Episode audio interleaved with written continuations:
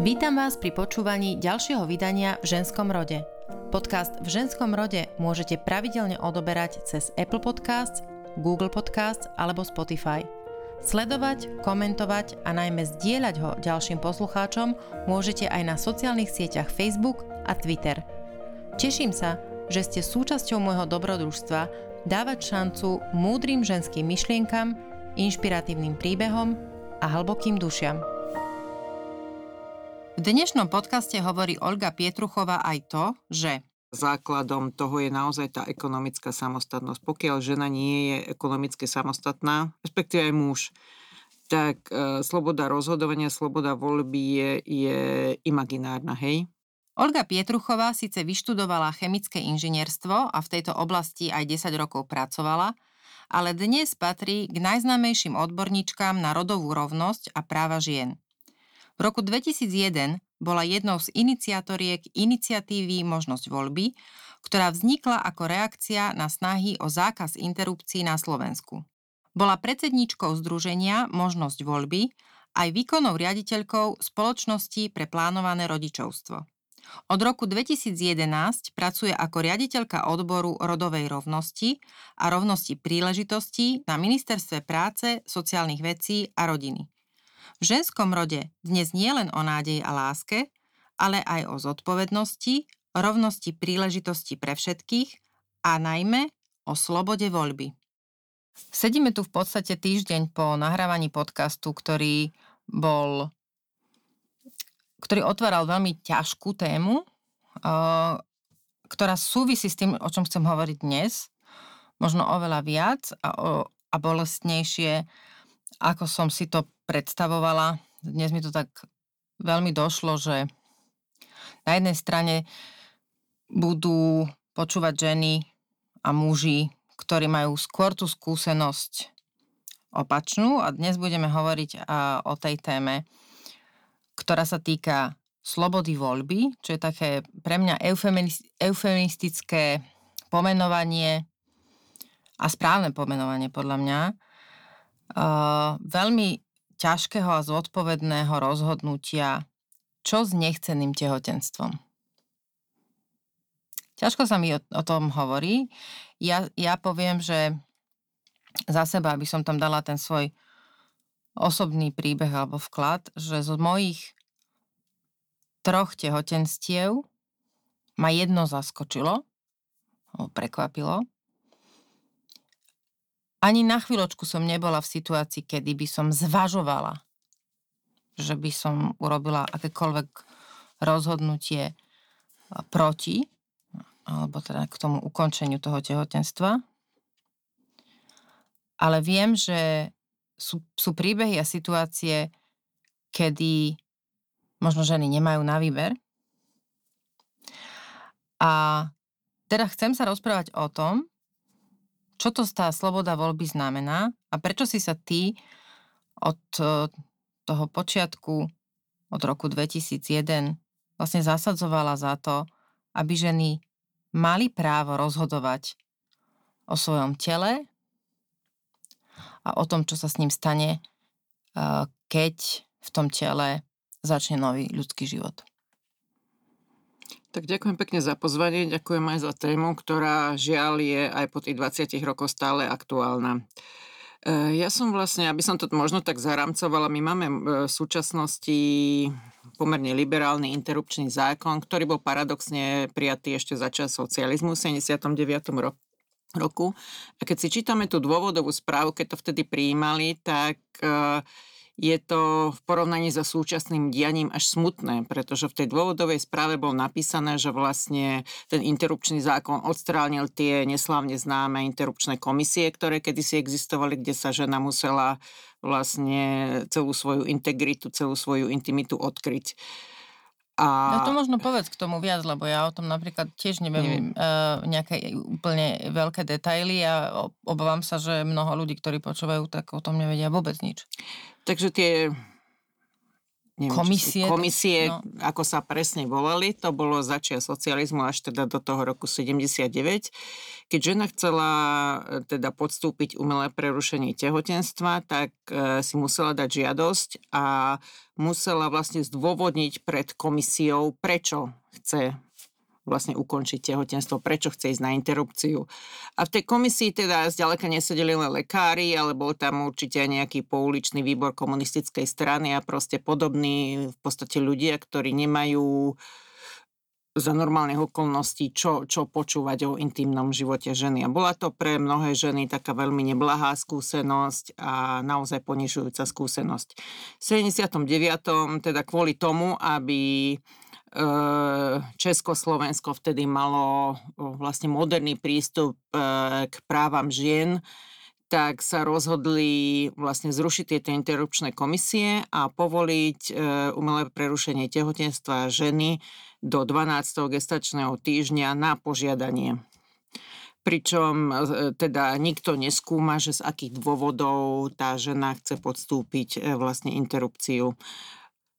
Iný prípad je, pokiaľ tam ide o zdravotné dôvody, napríklad tehotenstvo ohrozuje život matky, to sú rôzne, alebo zdravie matky, prípady preklamsie a, a rôznych tehotenských komplikácií, alebo je plod e, tak ťažko vlastne postihnutý v prenatálnom štádiu, že sa teda žena respektíve rodičia rozhodnú vlastne ukončiť to tehotenstvo. My máme stále ešte tú vyhlášku, tú socialistickú, kde vlastne je vypísaný ten zoznam postihnutí, dá sa povedať, kvôli mm-hmm. ktorému sa dá prerušiť tehotenstvo ešte aj dneska a Žiaľ, sme v takej situácii, že nie sme schopní otvoriť ani tieto veci a nejakým spôsobom to vlastne E, aktualizovať, pretože napríklad je tam aj také, že prerušenie tehotenstva z dôvodu ráštepu peria podnebia. Ja sama mám syna, ktorý sa nám narodil s ráštepom peria podnebia a naozaj si nemyslím, že v súčasnosti toto je dôvod na, na vlastne prerušenie tehotenstva. Čiže máme na jednej strane liberálny e, interrupčný zákon, ale s, e, s tými podmienkami, ktoré už súčasnému, možno tomu medicínskemu pohľadu nie celkom vyhovujú a chýbajú tam nejaké v úvodzovkách modern, moderné dôvody, ktoré by bolo treba doplniť. Napríklad nikde nemáme v legislatíve zakotvené, že v prípade znásilnenia by interrupciu mala platiť, eh, vlastne malo platiť poistenie. Nikde to nemáme v legislatíve zakotvené. Minulo som to hľadala všade a hoci teda žena môže požiadať o interrupciu, ale je to úplne nejasné, či si to platí sama, alebo či možno lekár dá nejaké odporúčanie, že zo psychických, zo zdravotných dôvodov. Čiže ten zákon by potreboval určite inovovať, ale žiaľ sme v, vlastne od roku 2000, dá sa povedať, v takej situácii, že bránime status quo a skôr sa vlastne akoby zužujú tie možnosti. A teraz ja si, prepač, teraz ano. si vlastne je, umelé prerušenie tehotenstva platí žena uh, sama? Áno, pokiaľ nejde o mhm. zdravotné dôvody, tak si to platí žena v plnej výške sama.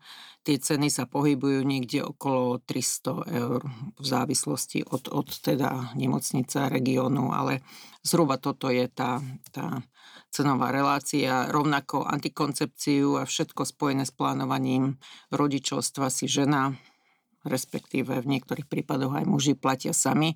Výnimku sú len keď ide o zdravotné dôvody, pretože niektoré napríklad hormonálne antikoncepcie sa predpisujú na úpravu menštruačného cyklu a tak ďalej. Tam, tam môže potom e, zdravotná poisťovňa vlastne preplatiť, mm-hmm. pokiaľ lekár dá to potvrdenie.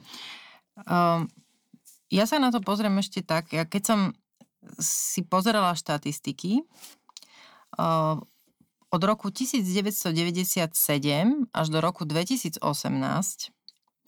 počet uh, umelých prerušení tehotenstva klesá.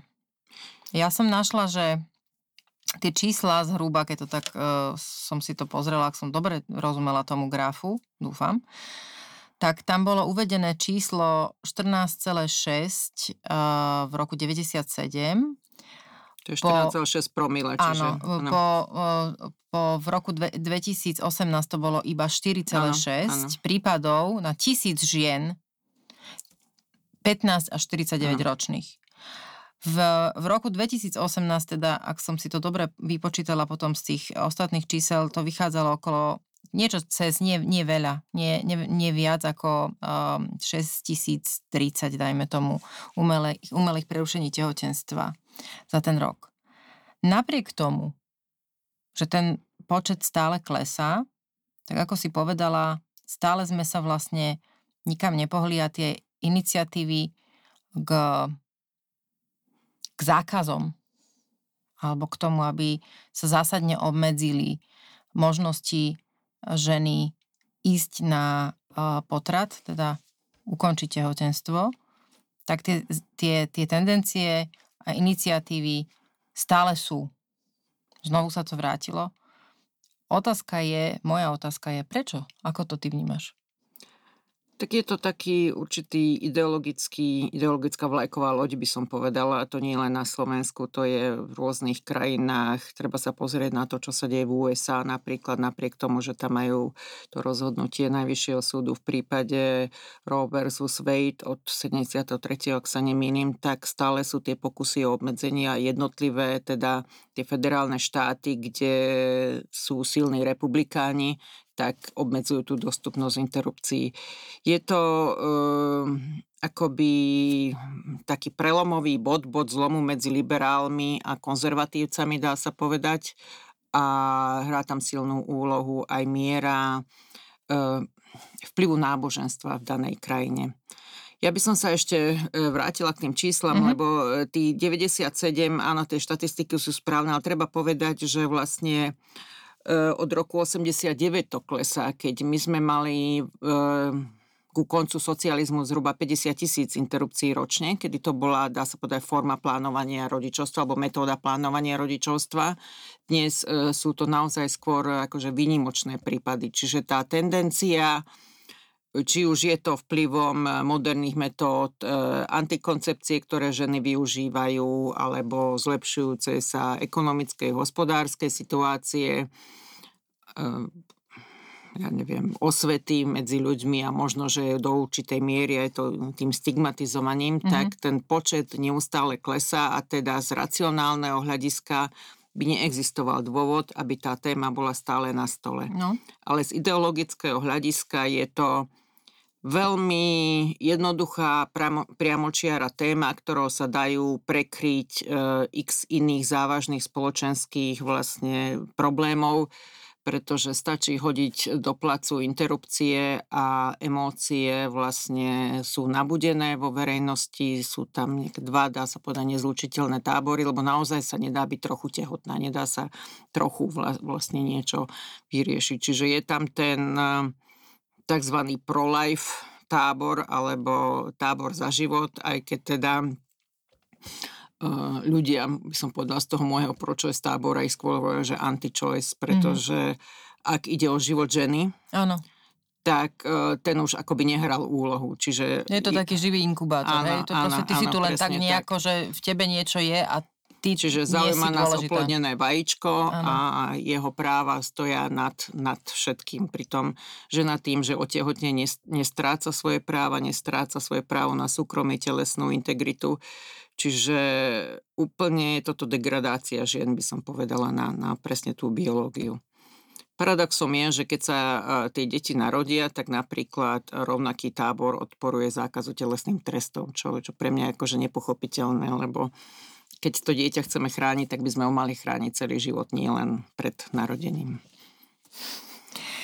Uh, viem, že to bude, že budeme teraz tak e, po takom tenkom ľade chodiť, Uh, lebo to čo, to, čo budeme rozprávať, alebo to, to, čo mi napadá v tejto súvislosti, sú naozaj také tie skôr filozofické otázky, um, ktoré nemajú proste ten, ten základ v tej exaktnej vede a nie sú na to ani čísla, ani výskumy, ani proste nejaké dôkazy. Ale stále rozmýšľam nad tým, že uh, ja si pamätám debatu v jednej nemenovanej televízii, keď uh, o interrupciách to znamená o niečom, čo sa naozaj týka ženy, ženského života, ženského tela, ženského zdravia, debatovalo 8 mužov. A vtedy vo mne normálne, ja, som, ja si pamätám, že som to videla a uh, som mala na chvíľku tú takú tú emočnú vlnu v sebe toho, be, tej takej tej bezmocnosti a toho hnevu, že ako, ako si proste to dovolujú. Potom som to predýchala, ale stále mi napadá, že ako je to možné, že prečo muži vlastne využívajú uh, zákony alebo všetko to, čo im dovoluje vlastne život v našej spoločnosti uh, proti ženám. Lebo mi to príde také ako, že naozaj ovládanie tej ženy ešte aj cez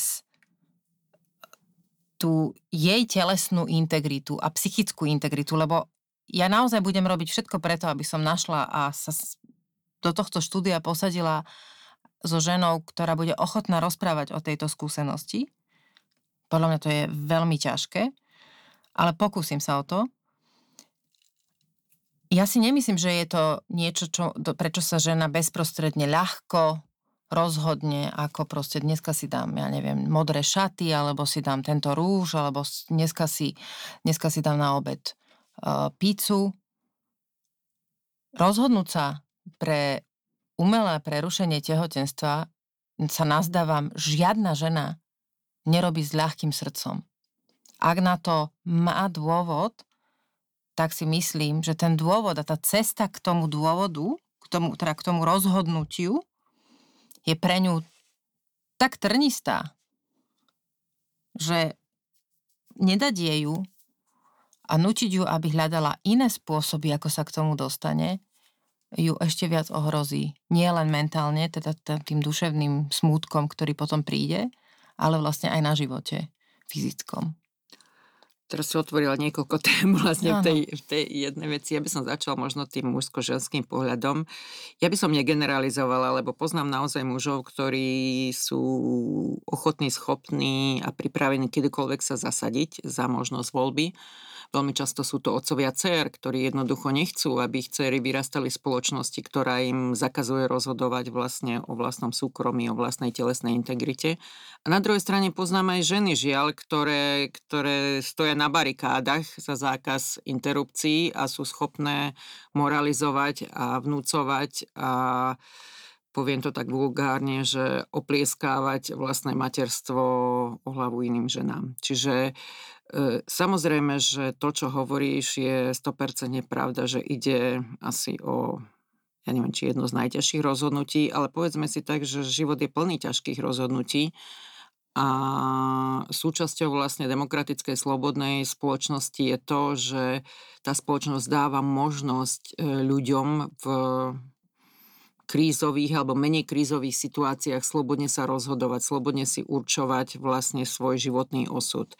A v prípade interrupcie alebo vôbec plánovania rodičovstva platí taká tá základná dok- dokuma ľudskoprávna, že e, žena, respektíve rodičia majú právo rozhodovať o čase, počte a odstupe narodenia svojich detí. Čiže naozaj to rozhodovanie musí byť v konečnom efekte na ženiných pleciach, pretože celá nielen tehotenstvo, to 9-mesačné, ale aj celá starostlivosť ešte v súčasnosti leží na pleciach žien. Čiže aj z tých základných nejakých demokratických princípov by o, o danej veci mal rozhodovať ten alebo tá, ktorý sa najviac týka. A to je v tomto prípade určite žena.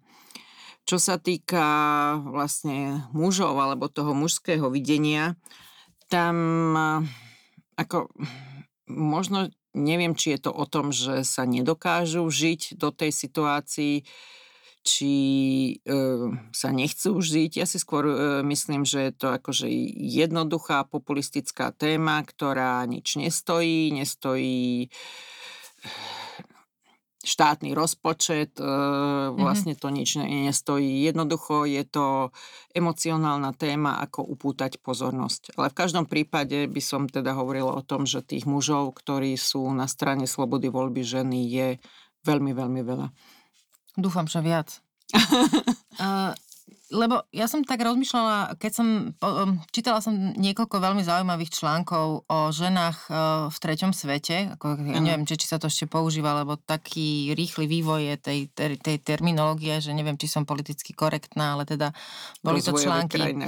rozvojové krajiny, uh, v, mm. niektoré v, v Afrike a, a čítala som o Indii a o niektorých takých tých veľmi vylúčených komunitách v Indii, kde ženy jednoznačne vlastne e, držia tú spoločnosť a, a vlastne živia svoje rodiny na poliach a keď má 5, 6, 7, 8 detí, tak tým deťom musí dať mm. jesť. Mm.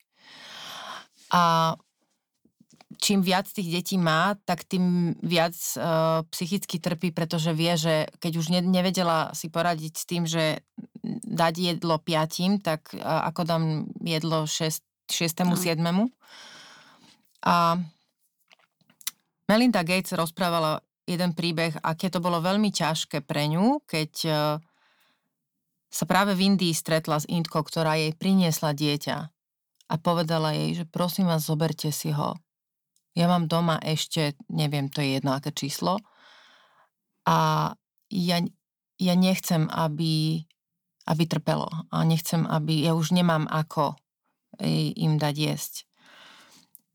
A jedna z najväčších túžob týchto žien bola mať k dispozícii antikoncepciu, alebo spôsob, ako bude vôbec kontrolovať, ovládať svoje telo a boli ochotné ísť na uh, hysterektómiu, respektíve proste úplne uh, sterilizo- sterilizáciu, pretože nechceli mať ďalšie deti. Zámerne to jednoducho nechceli. Rozumiem, že to nie je prípad, prípad našej krajiny.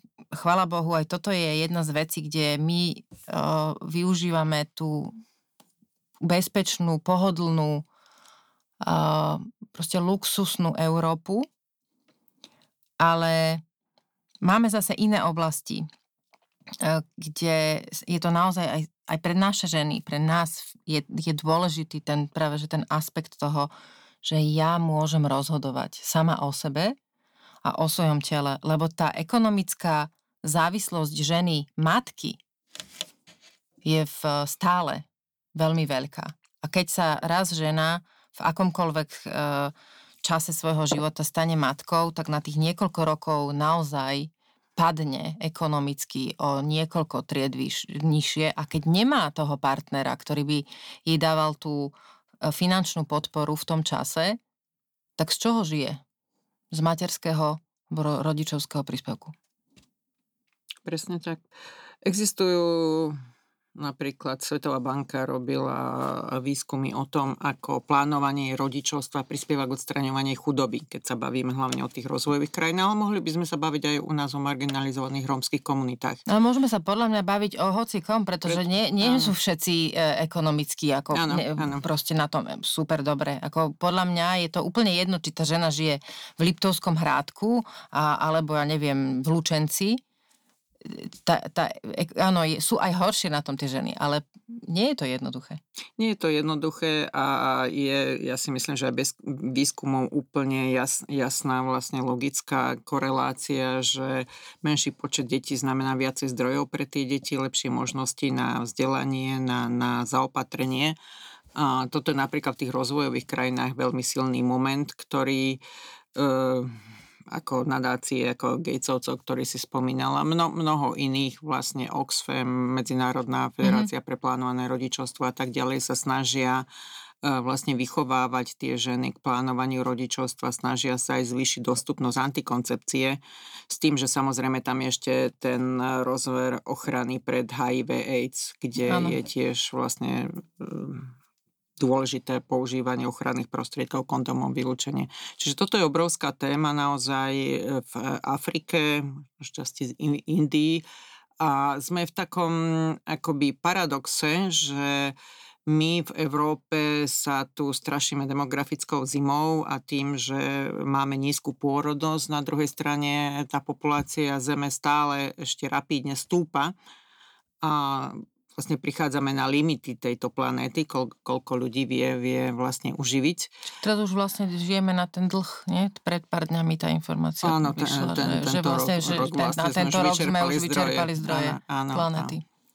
Samozrejme, že zvýšenie plánovania rodičovstva v tých rozvojových krajinách a akoby nižšia pôrodnosť by prispela k trvalo udržateľnejšiemu rozvoju. Keď sa vrátime naspäť na Slovensko, čo hovoríš, áno, sú tam samozrejme ekonomické dôvody, sú, aj keď nepoznáme, pretože ženy nemusia uvádzať dôvody, som presvedčená, že je to jeden z najčastejších mm-hmm. vlastne dôvodov, prečo sa žena rozhodne pre to ukončenie tehotenstva a samozrejme tam podľa mňa zohráva silnú úlohu aj tá podpora zo strany manžela, partnera, respektíve potenciálneho otca dieťaťa, pretože žena, ktorá žije v milujúcom vzťahu a má podporu od partnera, tak nehovorím, že sa to nemôže stať, že má nejaké iné dôvody, ale asi, asi skôr na, na tú interrupciu nepôjde. Čiže veľmi silnú úlohu tam hrá to sociálne zázemie ženy, ktoré ju môže podržať, alebo ju môže jednoducho nechať samú na seba a ona sa potom rozhodne tak, ako je to vyhovuje. Je to samozrejme jej plné právo. Druhá vec je, že vždy budú existovať ženy, ktoré jednoducho nechcú byť tehotné, Môžeme sa baviť, ja neviem, o neverách, môžeme sa baviť o, o, o rôznych e, možno komunitách, kde, kde sa oveľa prísnejšie sleduje vlastne tá morálka toho manželstva. Čiže tých dôvodov, prečo sa žena rozhodne pre tú interrupciu môže byť e, veľmi veľa a nás z nich vôbec nemusí ani čas z toho napadnúť. Ale stále je to ako naozaj to najintimnejšie rozhodnutie ženy a ja keď som za, začínala tejto téme venovať pred 20 rokmi, tak som si vlastne predstavila, čo by sa stalo, keby, keby som otehotnela a nechcem mať dieťa a ne, nemôžem ho nemať, hej? že ma do, donúti štát vlastne to dieťa porodiť a samozrejme sú možnosti dať ho na adopciu, ale väčšina tých žien to je ešte asi ťažšie rozhodnutie porodiť dieťa a pot, potom ho vlastne dať na adopciu. Ale stále, stále sú to tie intímne rozhodnutia ženy a ja stále hovorím, že ak ženy nemôže rozhodovať ani o svojom tehotenstve, tak ako od nich chceme, aby rozhodovali o iných veciach? Pretože báme sa o ženách v politike, báme sa o, o, o zodpovednosti žien, ale pokiaľ im bereme túto najintimnejšiu sféru rozhodovania, tak... Uh, čo, čo, čo potom Jasné, chceme. to je ten úplný čo, základ. Čo potom chceme, chceme akože aby rozhodovali o, o štátnom rozpočte. Hej? No, pravda je, že jedna vec je deti splodiť a jedna vec je t- tie deti vychovať. Uh, a vychovávať deti, aspoň ja to proste poviem, je jedna z najťažších úloh v mojom živote, ktoré som, ktorej som sa teda mala zhostiť, pretože pri nej pociťujem ja osobne najväčšiu mieru zodpovednosti. Lebo nejde iba o mňa, ide vlastne o to dieťa a o to, čo v tom dieťati tu zanechám. A stále by som sa rada vrátila k tomu, čo si hovorila o, o demografii alebo proste o tej nejakej tej zodpovednosti. Ja, ja nepoznám ženu, ktorá by používala umelé prerušenie tehotenstva ako formu antikoncepcie. Určite. Neviem, no dnes možno, u nás už ako nie. nie, nemyslím si, že to dnes u nás ano. je. E, naozaj medicína za posledné roky, e, proste za nejakých tých 20 rokov išla e, milovými krokmi dopredu a myslím si, že sú naozaj iné formy a proste toho plánovaného rodičovstva ako, ako, ako, ako interrupcia, tak antikoncepcia je na úplne inej úrovni, ako bolo kedysi, aj dávky hormónov, aj všetko, takže nejaká taká argumentácia že, že ženy to robia, že žena ide do nemocnice, lebo proste zrazu nejako sa jej podarilo otehotnieť. Je to veľmi hlúpe podľa mňa takáto argumentácia. Tá argumentácia väčšinou o tom, že tá žena sa mohla rozhodnúť predtým, ako otehotnila. Len tie ženy, ktoré idú na interrupcie, boli rozhodnuté, že nechcú mať to dieťa pretože inak by na tú interrupciu nešli, ale z nejakých dôvodov tam môže byť zlyhanie antikoncepcie, tam môže byť, ja neviem, neplánovaný sexuálny styk, tam môže byť násilie, tam môže byť znásilnenie, pretože znásilnenie nie je len to, čo si predstavujeme, že niekto prepadne ženu v tmavom parku, znásilnenie sa deje bežne alebo nedobrovoľný sex pre, pre tých, čo nechcú rozumieť, sa deje bežne v manželských vzťahoch ktoré nie sú práve ideálne. Takže tých, tých dôvodov a tých možností, ako žena príde k nečakanému, ne, neželanému tehotenstvu je veľmi veľa. No otázne, otázne potom zostáva vlastne, že čo sa teda deje so ženou, ktorá je prinútená, a teraz sú dve možnosti. Ak by bol uh, teda ustanovený zákaz interrupcií, to znamená prinútená hľadať tú možnosť interrupcie inde, čiže vycestovať niekde inde alebo vrátiť sa k tým otrasným, pokut, pokutným, e, nehygienickým a životu nebezpečným e, praktikám z minulosti. A, alebo e, teda žena dieťa donosí a teraz čo s ním? Ty si to pekne povedala, že je to nejaké vajíčko, ktoré sa niekde ocitlo oplodnené teda samozrejme, vyrastie z neho človek a teraz to dieťa nechcené buď skončí v tej rodine, nechcené, čo neviem si predstaviť, ako sa potom vlastne odvíja jeho život a tá emočná stránka v, v rámci tej rodiny, kde to dieťa od začiatku cíti, že je proste nejakým výsledkom niečoho nechceného a neželaného alebo sa ocitne e, v tom, v tom systéme štátnej starostlivosti v nejakom detskom domove a možno teda čaká na adopciu. Toto, či, či je ten cieľ, ktorý chceme dosiahnuť, alebo ktorý tí, ktorí tam teda bijú hmm. za zákaz interrupcií, či si vlastne toto uvedomujú, že toto je to B, toho ich A, a teda poďme riešiť to B, niekto rieši toto B? Ja by som to zaramcovala tak, že podľa odhadov Svetovej zdravotníckej e, organizácie vlastne tretina všetkých tehotenství je neplánovaná. Neplánované neznamená automaticky neželané alebo nechcené, pretože e, samozrejme mnohých to možno poteší alebo sa na tú situáciu dokážu pripraviť, ale stále je tam čas vlastne tých neželaných, nechcených. Vlastne tí odporcovia interrupcie alebo tí, ktorí sa ich snažia zakázať alebo obmedziť, argumentujú tým, že stále je veľa čakateľov na adopciu. A samozrejme hlavne nerómske biele dieťa na Slovensku malé ani už pokiaľ nie je drogov závislé a tak ďalej sa v tom detskom domove ani neohrej. Hej. Ale to je zase taký argument, to mi prípada také, že obchodovanie s deťmi, že teraz na jednej strane donútime tie ženy vynosiť to nechcené dieťa mm. a aby, aby iní rodičia ho mohli dostať.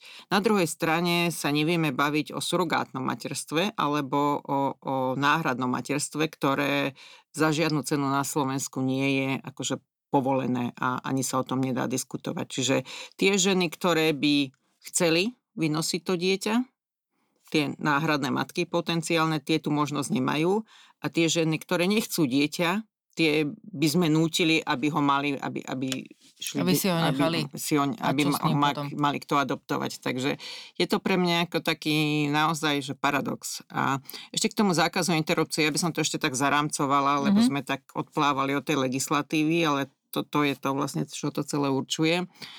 Vlastne po, v roku 2000, keď bola prijatá tá základná zmluva s Vatikánom alebo Vatikánska zmluva, tak KDH prišlo so snahou zmeniť ehm, v ústave v článku 15 tam máme, že právo na život a život je hodný ochrany aj pred narodením.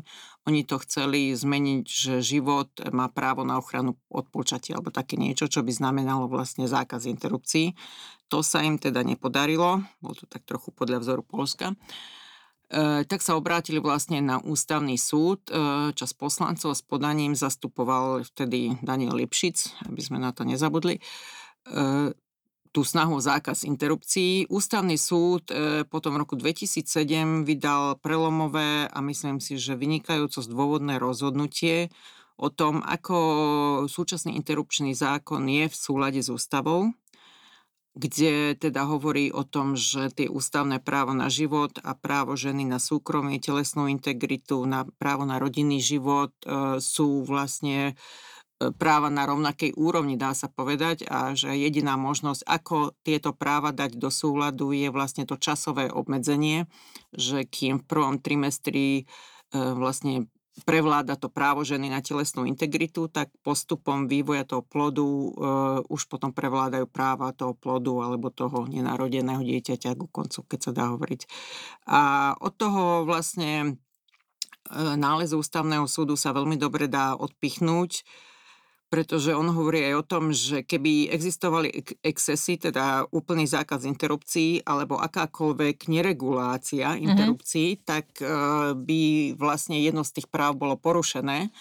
Ale hovorí aj o tom, že napríklad aj tá lehota, tá 12 týždňová nie je vymyslená, nie je, nie je to len nejaká arbitrárna hranica, ale vlastne kopíruje akoby vývoj toho plodu a existuje konsenzus určitý, na úrovni takmer na celosvetovej, ale minimálne na úrovni Európy, kde väčšina štátov povoluje pr- práve tú 12 e, alebo 90-dňovú hranicu.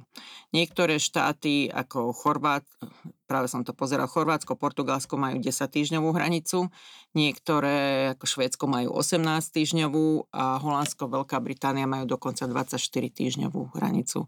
Čiže e, je tam veľmi široký, dá sa povedať, diapazón, ale väčšina štátov sa drží tej 12 týždňovej hranice a tieto snahy, čo sa teraz deje, vlastne skrátiť tú lehotu na 8, dokonca som počula 6 týždňov, sú podľa môjho názoru v rozpore vlastne s tým nálezom ústavného súdu mm-hmm. a mhm. boli by protiústavné, pretože by ženám jednoducho to právo na, na rozhodovanie značne, značne obmedzili Ale veď, ako ja si pamätám, že v šiestom týždni to je možné už vôbec pri niektorých ženách povedať, že je tehotné, že sú ženy, ktoré nevedia, že sú tehotné. No asi aj, pri, pri aj... väčšine, pokiaľ, pokiaľ naozaj e, nepríde menštruácia, tak, tak to zistí, ale sú ženy, ktoré... Ale nie vždy, to, lebo majú, áno, má, ne, presne, nemá pravidelný presne, cyklus, presne, môže mať akékoľvek, proste cestuje, ro, rozhádzaný cyklus, to nie je, veď my sme stroje, Hej, ja ako, poznám že ženy, živé čo organizmy. v 20. týždni alebo v 7. mesiaci. Presne, no. akože, je, dobre, tak sú, sú nejaké extrémne prípady, keď e, že, nevedela ano. a zrazu rodí, ale to je ako, to je hej, to už naozaj, je naozaj, ano. že to je výnimka, ale vôbec si pamätám, že uh, pri druhom synovi to bolo, že som tak strašne, strašne chcela uh, ísť uh, od ginekologa už s tehotenskou knižkou, a veľmi ma teda schladil, keď mi povedal, že ešte nebudeme nič vypisovať, ano. ešte je príliš skoro. Ano. A to bol, tuším, nejaký 6. 7. týždeň. Takže a ono, aj, aj ten prvý trimester je vlastne taký, že akoby to telo rozhoduje, ano. tá inteligencia toho tela rozhoduje o tom, ak by tam malo dojsť nejakému závažnejšiemu mhm, postihnutiu, mm-hmm, tak dojde k umelému potratu. Za, za to sa hovorí, že tie prvé tri mesiace netreba nič hovoriť, lebo Presne. ešte nič nie je isté. Čiže tá, tá e, legislatívna hranica akoby kopírovala tú prírodu v tomto prípade, že tých 12 týždňov vôbec nie je náhodný, tých 12 týždňov je ten termín, kedy aj príroda rozhoduje o tom, že či teda bude tehotenstvo pokračovať, alebo či dojde k potratu. Ja viem, že sa to nehovorí, alebo teda takto, viem, že sa to nepočúva ľahko, najmä takým ženám, ktoré by veľmi, veľmi túžili mať deti a z nejakého dôvodu im to nejde a, a podľa mňa preto je to také jednoduché alebo také, mm. také zvádzajúce používať argument, že bože, tebe sa nedarí a pozri tam, tu sú hod, neviem aké a často sa používa teda ten argument e, nejakých vylúčených komunít, že a tí majú deti ako neviem čo a, a po prípade teda riešia to, že chodí e, na, na potrat a je to naozaj veľmi primitívna argumentácia podľa mňa.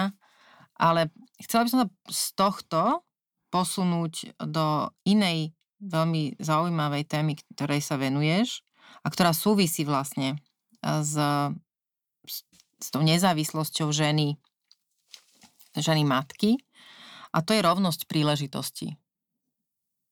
To je niečo, čo uh, je, je ďalšou takou témou, kde majú mnohí také zásadné názory a často nemenné. Prečo je to pre teba taká srdcová téma? Ono samozrejme veľmi úzko spolu súvisí a hovorí sa vlastne, že vlastne to objavenie modernej antikoncepcie bolo jedným z určujúcich krokov k rovnosti príležitosti žien, pretože pokiaľ ženy nevedeli rozhodovať o svojom tehotenstve, tak e, väčšinu života boli tehotné. Ako pre ilustráciu, pokiaľ by žena nejako neregulovala, nebrala tabletky alebo, alebo inak predchádzal neželanému tehotenstvu, tak normálny počet detí je 8 až 10 detí za života ženy. Čiže predstavme si, že by sme fungovali vlastne v takých podmienkach naše ekonomická nezávislosť, vzdelanie, nič by vlastne neexistovalo politické. No, t- áno, keď si no. to zoberieš, že vlastne pri dvoch alebo troch deťoch sú tam také 4 až 6 rokov, ktoré tráviš doma áno. a to je jedno, že či na materskej, rodičovskej alebo uh, s, s chorými deťmi, jednoducho proste do tých 5-6 rokov to, to dieťa je v, v non-stop chore, tak si a ešte aj to rozhodovanie vlastne, aj, no. aj keď trošku vyrastú, ženy väčšinou robia s ohľadom na, na ten rodinný život oveľa samozrejme, viacej ako samozrejme. muži, lebo ženy oveľa no, viacej zvažujú, či to neviem predstaviť, alebo pri 8, no, keby, čiže... keby pri 6, tak to v podstate celý život sa staráš len o tie deti. Samozrejme. A, a to boli aj teda dôvody, prečo sa hovorí, že vlastne tá antikoncepcia je takým, takým veľkým krokom k oslobodeniu žien. A druhá vec ešte, to by som nechcela prejsť a potom prejdem k mhm. rovnosti mm-hmm. príležitosti bez mlčania, je to umelé oplodnenie, alebo tam nemožnosť mať deti. Ono je to len druhá strana tej istej mince. Vždy je to o, o tej možnosti rozhodnúť sa, chcem dieťa, nechcem dieťa, e, pretože napríklad tí odporcovia interrupcií sú aj odporcovia umelého oplodnenia, čo už je úplne pretože je to neprirodzené, je to niečo, čo odporuje mm-hmm. Božiemu stvoreniu alebo čokoľvek, však ako dobre, Hej, v našej spoločnosti nes, nikto nenúti. dieťa zo skúmavky, lebo ano. berieme do ruky ano. nástroj Boží. Aha. Áno, áno. A ešte úplne poslednú tému dopoviem, lebo to sme tak prežili, čo, čo sa stane, keby došlo k tomu, k tomu zákazu alebo mhm. obmedzeniu. Mm-hmm. Ja som presvedčená, že v súčasnosti sa stane len to, že ženy budú chodiť, ja neviem, do Rakúska, do Maďarska, pretože už teraz to robia polky, alebo druhá veľká téma, ktorú by som ešte chcela dopovedať, sú tie tzv. potratové alebo interrupčné tabletky, ktoré sme na Slovensku nelegalizovali, hoci sme mohli. A tie štatistiky vlastne aj lekári poukazujú na to, že tak ako klesá počet interrupcií a ako dochádza k ich nejakým stiažovaniu prístupu, tak narastá počet spontánnych potratov. To sa dá vysvetliť jedine tak, že tie ženy si objednávajú jednoducho tie tabletky na čierno niekde z internet, internetu, a ktoré im potom vyvolajú vlastne akoby prírodzený potrat. Čiže to je taká strašne, strašná krátkozrako, že my si myslíme, že zamedzíme ženám niečo. Ako možno to zamedzíme tým, ktoré na to jednoducho nemajú, ktoré nemajú na to, aby vycestovali do Rakúska, ktoré sa nevedia dostať k internetu, ale... Tak ale bude to, to sa snažiť robiť iným spôsobom, samozrejme, hej? samozrejme. Či si pozriem len film Pasla kone na betóne, hej? Alebo no, ja neviem, však... ako sú, budú tam rôzne iné veci, ktoré prídu a nebudú ani trošku bezpečné pre tú ženu a pre jej život, lebo však tých filmov a záberov si pamätám to je um, súčasť nášho kultúrneho dedictva, ako sa ženy snažili no ty... regulovať tehotenstvo. Napríklad ano. tie jednorodičovské rodiny na Novohrade v evanielických vlastne komunitách, to je úplne desivá história. Tam dochádzalo vlastne k zabíjaniu novorodenia, to dá sa povedať. Či, čiže nie je to niečo, čo by v našej histórii neexistovalo a keď si tak prechádzam niekedy tie staré cintoríny, tak, tak ma zaráža ten počet mladých žien, ktoré sú na nej pochované a som presvedčená, že väčšina z toho je následkom nejakého pokútneho zákroku. No tie ihlice na niečo No, presne.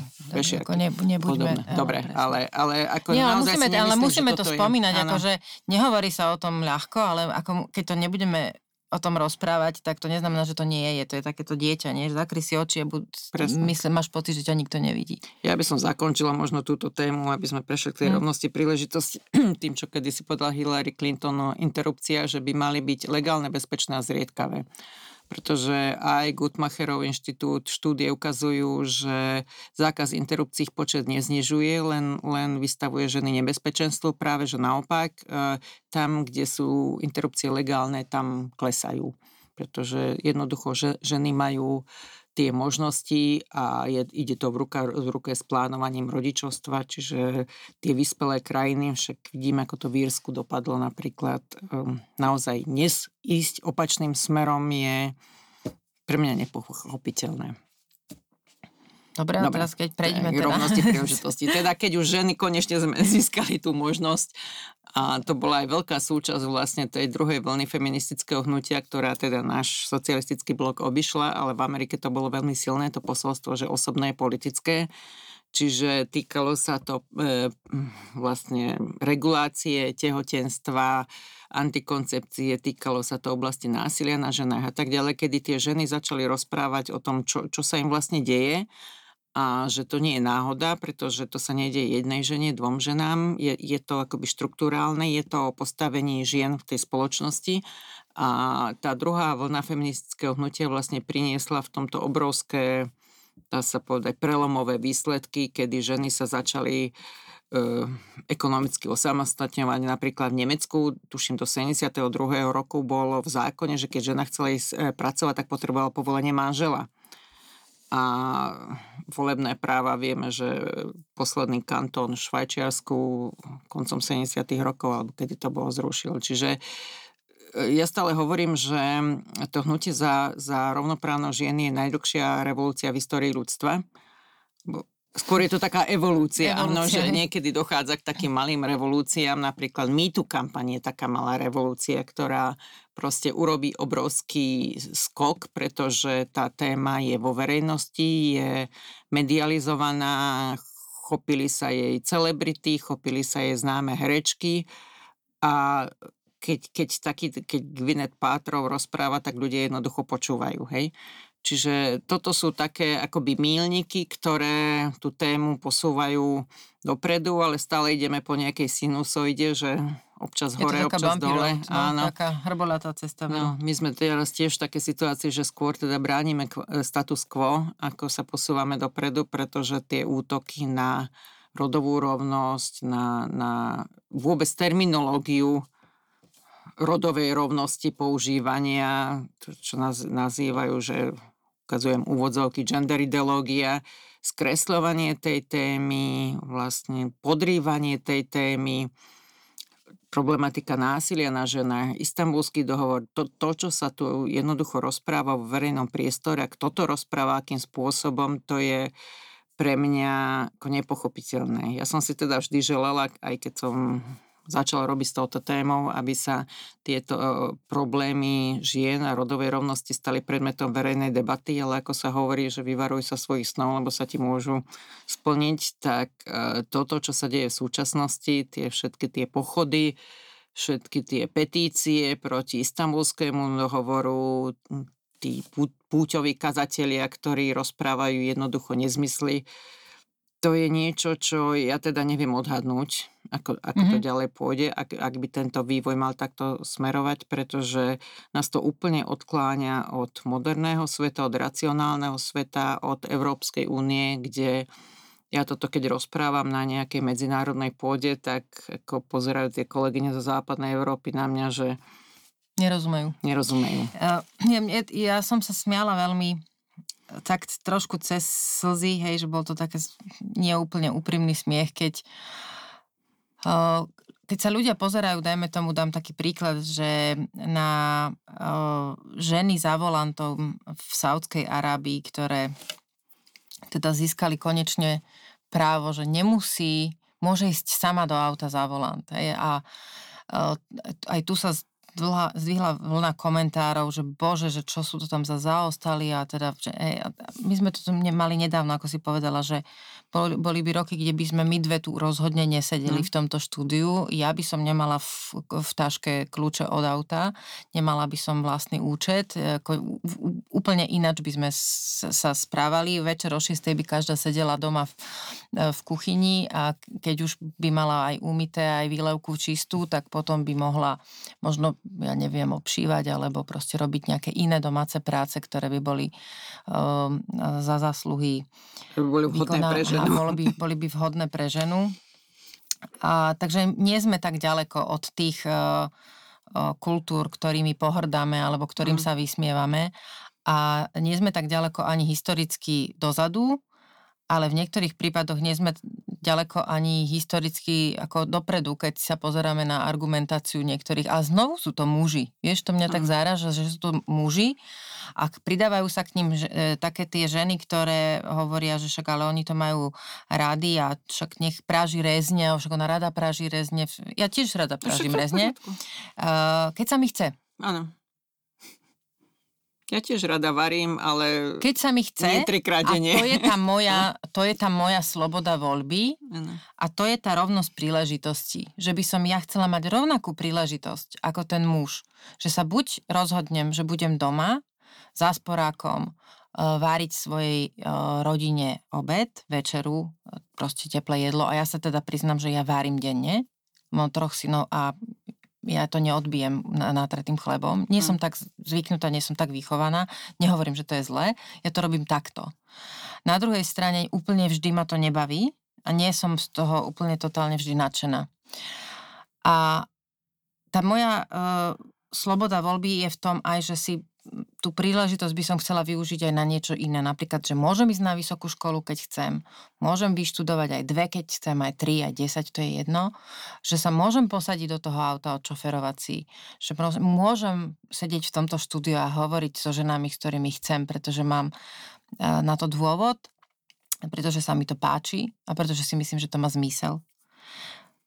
Prosím ťa, povedz mi ešte, keď toto počúva ktokoľvek, ktorý počul, x krát počul istambulský dohovor, x krát počul gender, gender, smejeme sa, nesmejeme sa, ale niekde tam vzadu proste nerozumieme tomu. Prečo by sme sa toho nemali báť? O čom to je? Ja som presvedčená, že um, to nie je len o terminológii, lebo keď sa tak pozriem spätne, keď sme o 20, pred 20 rokmi hovorili o feminizme, tak feminizmus bol nadávka, bolo to strašidlo, tak e, bolo to akoby aj také taktické rozhodnutie, dobre, tak ideme hovoriť o rovnosti mužov a žien a neskôr rodovej rovnosti dnes vlastne tie isté argumenty, ktoré boli používané proti feminizmu, alebo tie isté skupiny sú aj proti rodovej rovnosti. Ja som presvedčená, že to nie je o terminológii, že to je presne o tej podstate, že o tom presvedčení, kam patrí žena, kam patrí muž, o tých stereotypných, presne rozdelených úlohách mužov a žien spoločnosti. A však ako v poriadku, pokiaľ sú to ľudia, komunity, náboženské, ktoré sú o tom presvedčené, tak nech sa páči. Nikto, nikoho, to je súčasť slobody voľby, nenúti žiť iným spôsobom života. Pokiaľ sa žena rozhodne byť doma v domácnosti, starať sa o rodinu, nech sa páči, to je slobodná voľba. Ale rovnako musia mať možnosti aj tie, ktoré majú iné vlastne vízie pre svoj život a chcú, chcú sa ako inak uplatniť a toto vnúcovanie vlastne jediného správneho akoby prístupu, pohľadu, e, to je to, čo, čo vlastne spôsobuje tie backlashe a čo, čo sa, čo, čoho sa teda obávam, že kam, kam vlastne to smeruje. A ono sa to zaobalí potom do strašenia istambulským dohovorom, a pretože 99,9% ani nečítalo ten dohovor, no, len vedia, hovorím, že keď že... je to z Istanbulu, tak Takže máme sa báť, na poniky. Máme sa báť toho, že, že proste príjmeme niečo, čo v konečnom dôsledku nejakým spôsobom sprzní našu spoločnosť, že nám niečo zoberie, že nám vnúti nejaké hodnoty, ktoré nám nie sú ale to je uh, samozrejme, že nezmysel, akože definícia rodu v istambulskom dohovore, kde sa hovorí, že sú to vlastne tie sociálne aspekty mužov a žien, pretože rod je to, čo, čo je mužskosť a ženskosť. Hej? Kým mm. biológia, pohlavie je muž a žena, rod je mužskosť a ženskosť. To, čo si predstavujeme pod úlohami mužov, mužov a žien. A, e, my máme takýchto, dávno to máme v legislatíve, máme prijatých niekoľko do, dohovorov, ktoré vlastne sú k rovnoprávnosti alebo rovnosti mužov a žien, k rodovej rovnosti, ako ten istambulský dohovor neprináša nič nové, čo by nás, a nehovoriac o tom, že aj tie formulácie sú veľmi e, široko postavené, dávajú veľkú možnosť voľby pre tie krajiny, pretože si musíme predstaviť, že v Rade Európy je aj Turecko, hej, je tam Azer, teda Arménsko, Gruzínsko, sú tam krajiny, ktoré zďaleka nie sú v Európskej únii a nie sú na takej úrovni ľudských práv, ako sme my. A ak tým krajinám ten dohovor nevadí, tak čo pre Boha Slovensku na to môže vadiť? Ako, to je podľa mňa jedna zástupná téma. Ak sa máme niečo báť, tak je to tejto demagógie, ktorá sa dokáže šíriť a dokáže zahltiť verejný priestor a bez ohľadu na rácio, bez ohľadu na fakty dokáže ľudí strašiť a presvedčiť o niečom, čo jednoducho nie je pravda. To, to je to, čoho sa ja najviac bojím. Uh, ten, podľa mňa, emócia strachu je tá najsilnejšia emócia, ano.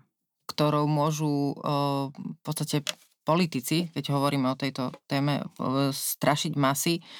Konec koncov pred pár rokmi to bolo, že sa tu strašilo obrovskými vlnami imigrantov, ktorí prídu a zahltia Slovensko. No, neviem, kde tá vlna zastala, na akej obrovskej bariére, ale ne, nedošla. A, a rozhodne to nebol múr niekde na, na hranici.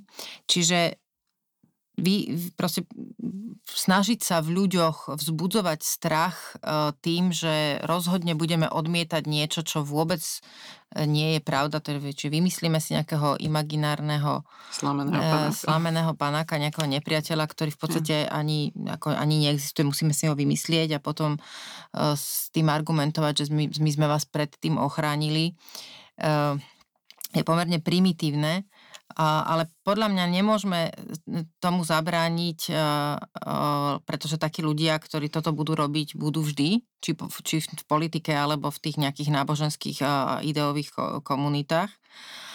Ale pre mňa je dôležité, aby bežný človek sa toho nebál, v zmysle, že bude hľadať odpovede sám že bude sa sám a sama uh, dožadovať toho, čo to vlastne je. Budem sa zaujímať o to, o čom to vlastne hovoria a že odmietnem ten strach, ktorý to vo mne vyvoláva. Len tak, len to prijať, keď mi to niekto povie, že toto keď sa stane, no tak koniec. Ja mám uh, pomerne uh, častú skúsenosť, že mi povedia ženy také, vieš, no ja teda nie som feministka, uh, ale Hej, alebo že uh, ja by som teda, akože nepo, nechcela by som, aby niekto o mne hovoril, že som teda feministka, ale uh, myslím si, že stále ten feminizmus má uh, tá, tá, tá, tá protifeministická PR uh, je je veľmi silná. To proste, to je naozaj to mm, klobúk dole pred tým, kto toto mm, dokázal takýmto štýlom rozšíriť, lebo keď hovoríš aj o druhej vlne feministického hnutia, podľa mňa uh, u nás ženy a mnohé ženy bojujú vôbec proti tomu, aby niekto povedal o nich, že sú feministky, ale keby si uvedomili, za čo všetko sú, tak by museli priznať, že nimi sú, pretože čo, čo, počula minulé také to... pekné, že to, to, čo je pred ale sa nepočíta. Proste e, nesmieme sa toho potom. báť, povedať si áno, ja, ja chcem, a hlavne to je možno o tom, keď máme tie céry. Ja teda nemám, mám skrsnú céru, a, ale proste keď sa pozerám na akékoľvek dievča, na akúkoľvek ženu, starú, mladú vo mojom okolí, ja chcem, aby každá mala príležitosť úplne rovnakú ako majú chlapci. Na všetko. Určite. Či chce hm. športovať, či chce behať, strieľať, či chce byť pilotka, potapačka, kozmonautka, to je jedno. A ak sa rozhodne, že chce zostať doma, lebo chce byť doma, lebo ju to naplňa radosťou a proste to je jej životné šťastie, tak je to tá jedna z tých miliónov ano, príležitostí ano. na tú možnosť rozhodnúť sa. Ale ano. mali by ich dostať. Určite, ako samozrejme je to aj o nejakých ekonomických e, vlastne podmienkach, lebo neviem, koľko ľudí by pracovalo denne v práci, keby, keby Ale to toto je možno to, čo tí politici nehovoria. Vieš, ano. že vlastne uh, je tu všetko možné proti, uh, sú tam proste snahy uh, obmedziť interrupcie a proste vytvoriť nejaké systémy a držať a uh, hranice, ale nie je tam teda tá druhá snaha, že čo teda urobíme preto, aby tá rodina mala viac, aby mala viac príležitostí zarobiť, aby proste bolo tam viac, aby tých zdrojov pre tú rodinu, alebo tých príležitostí, dajme tomu, pre osamelú matku, ktorá sa ocitne v situácii, kde má vychovávať dieťa sama, tak kde sa ona má s tými, ja neviem, 230 eurami, čo má so sebou robiť, ak nemá podporu? No, na rodičovské a potom 28 no? eur minimálne výživné alebo nejaké no, také... No a čo má ona silné. spraviť? Ano. Čiže ano. ako keď niekde niečo obmedzím, tak potom niekde by som mal pridať. Ale to B som ja teda zo žiadneho e, strany ešte nejakým spôsobom rozpracované nevidela a nepočula. Ne, neznamená to, že to neexistuje, ale to nech mi potom niekto ukáže, no my, nám, nech niekto ukáže proste rozpracované politiky aj v, tej, v tomto smere. Samozrejme, že uh, ako dá, dá sa poučiť, dá sa napríklad Nemci majú veľmi dobre rozpracované uh, politiky na podporu osamelých rodičov, teda hlavne matiek, ako ja teda z pozície riaditeľky odboru rodovej rovnosti, rovnosti príležitosti na ministerstve sa tiež snažím. Máme napríklad rozpracované projekty, ktoré, ktoré teraz ako pôjdu na podporu zamestnávania na flexibilné miesta pre mm-hmm. matky s malými deťmi alebo pre matky, ktoré sa starajú o závislých napríklad zdravotne postihnuté deti alebo aj rodičov, ale to sú také akože kvapky v mori, pretože základom toho je naozaj tá ekonomická samostatnosť. Pokiaľ žena nie je ekonomicky samostatná, respektíve aj muž, tak e, sloboda rozhodovania, sloboda voľby je, je imaginárna, hej? pretože vždy, vždy človeka tlačia tie ekonomické podmienky do toho, ale tak je to asi, asi úplne normálne ako sa hovorí, peniaze e, nie sú dôležité vtedy, keď sú, ale e, zas aj v rámci nejakého toho ekonomického tlaku by mali byť e, vytvorené nejaké možnosti a aby tie možnosti boli čím, čím širšie vlastne pre ženy, aby sa naozaj mohli rozhodovať presne tak, ako si hovoril, slobodne a či už nazveme feministky alebo nie. Ja som ešte chcela k tomu feminizmu, lebo podľa mňa je to taký prežitok, to nie je náhoda, že v týchto postsocialistických krajinách to má tak, takú negatívnu konotáciu, pretože za feminizmu to bola buržoázna ideológia.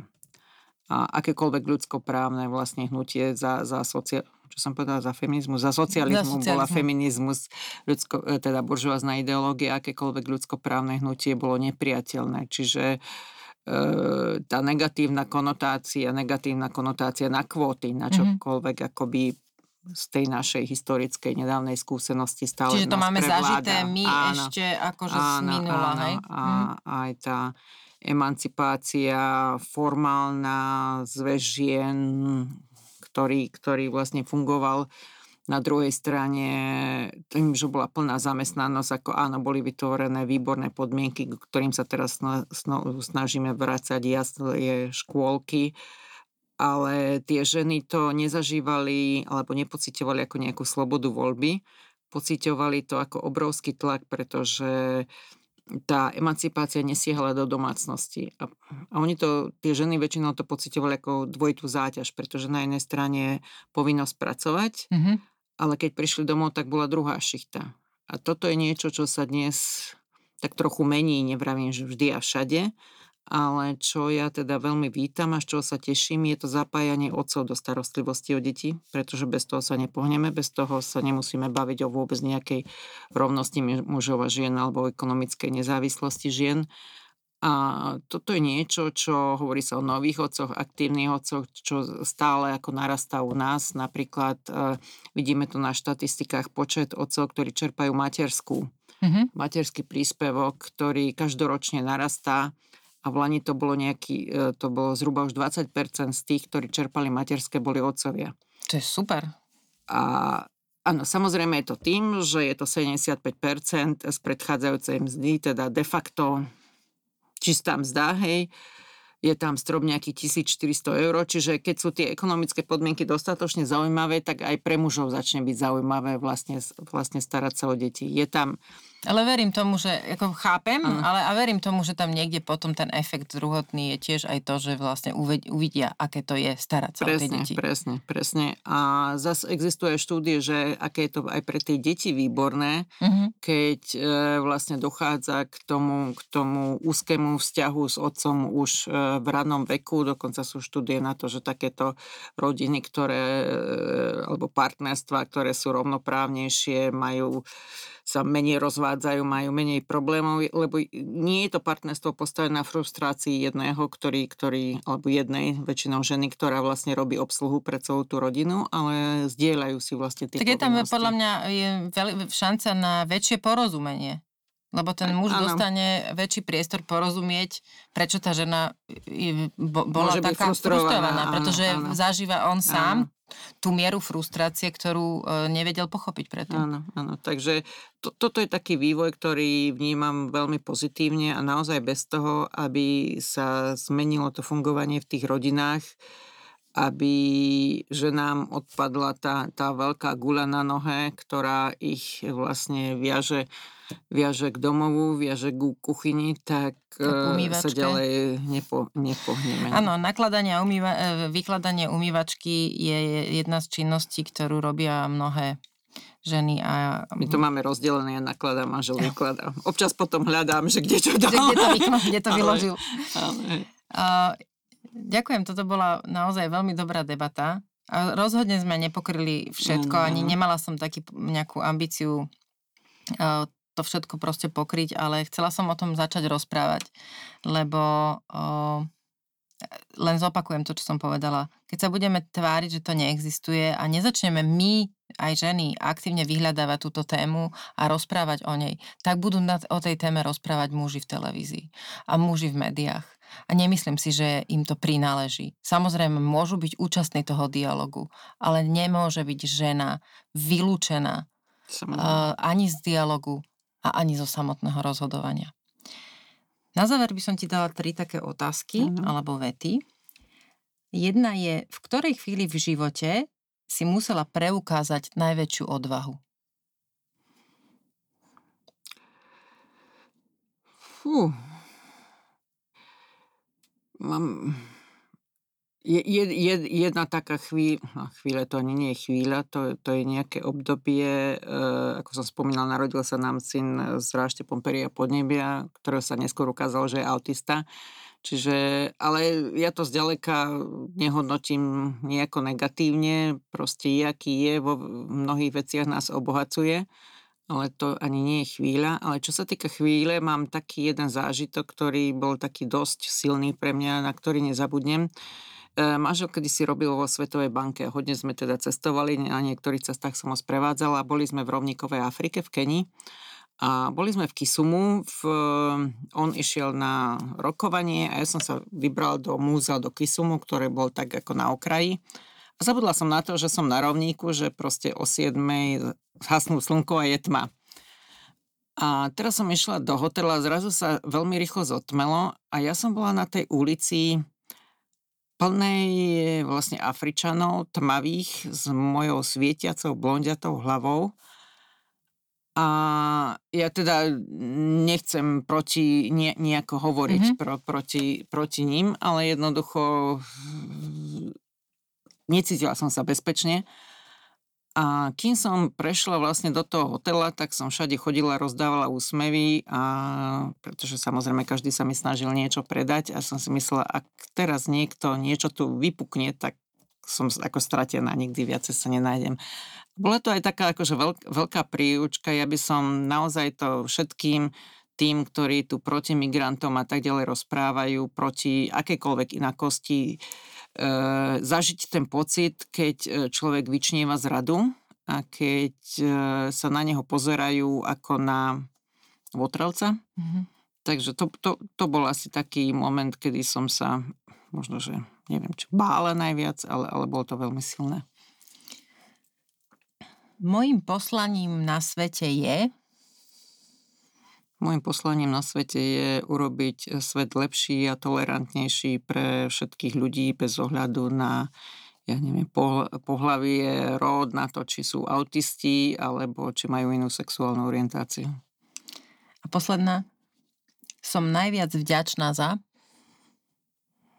To to poviem tak stereotypne, že za svoju rodinu a deti asi, ale, ale e, som vďač, vďačná za ten život, ktorý mám a ktorý môžem žiť a ktorý som si mohla teda slobodne vybrať a za všetky tie kľúčky, vrcholy, možno aj pády v mojom živote, ktoré ma akože veľa naučili a ktoré ma doviedli tam, kde som a teším sa ešte na tú cestu, ktorá je predo mnou, lebo zďaleka nekončím.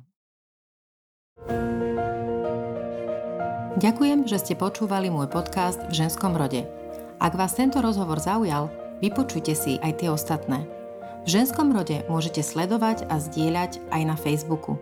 Napíšte mi svoje názory, nápady a hodnotenie. Už o týždeň v stredu sa na vás teším s novým dielom.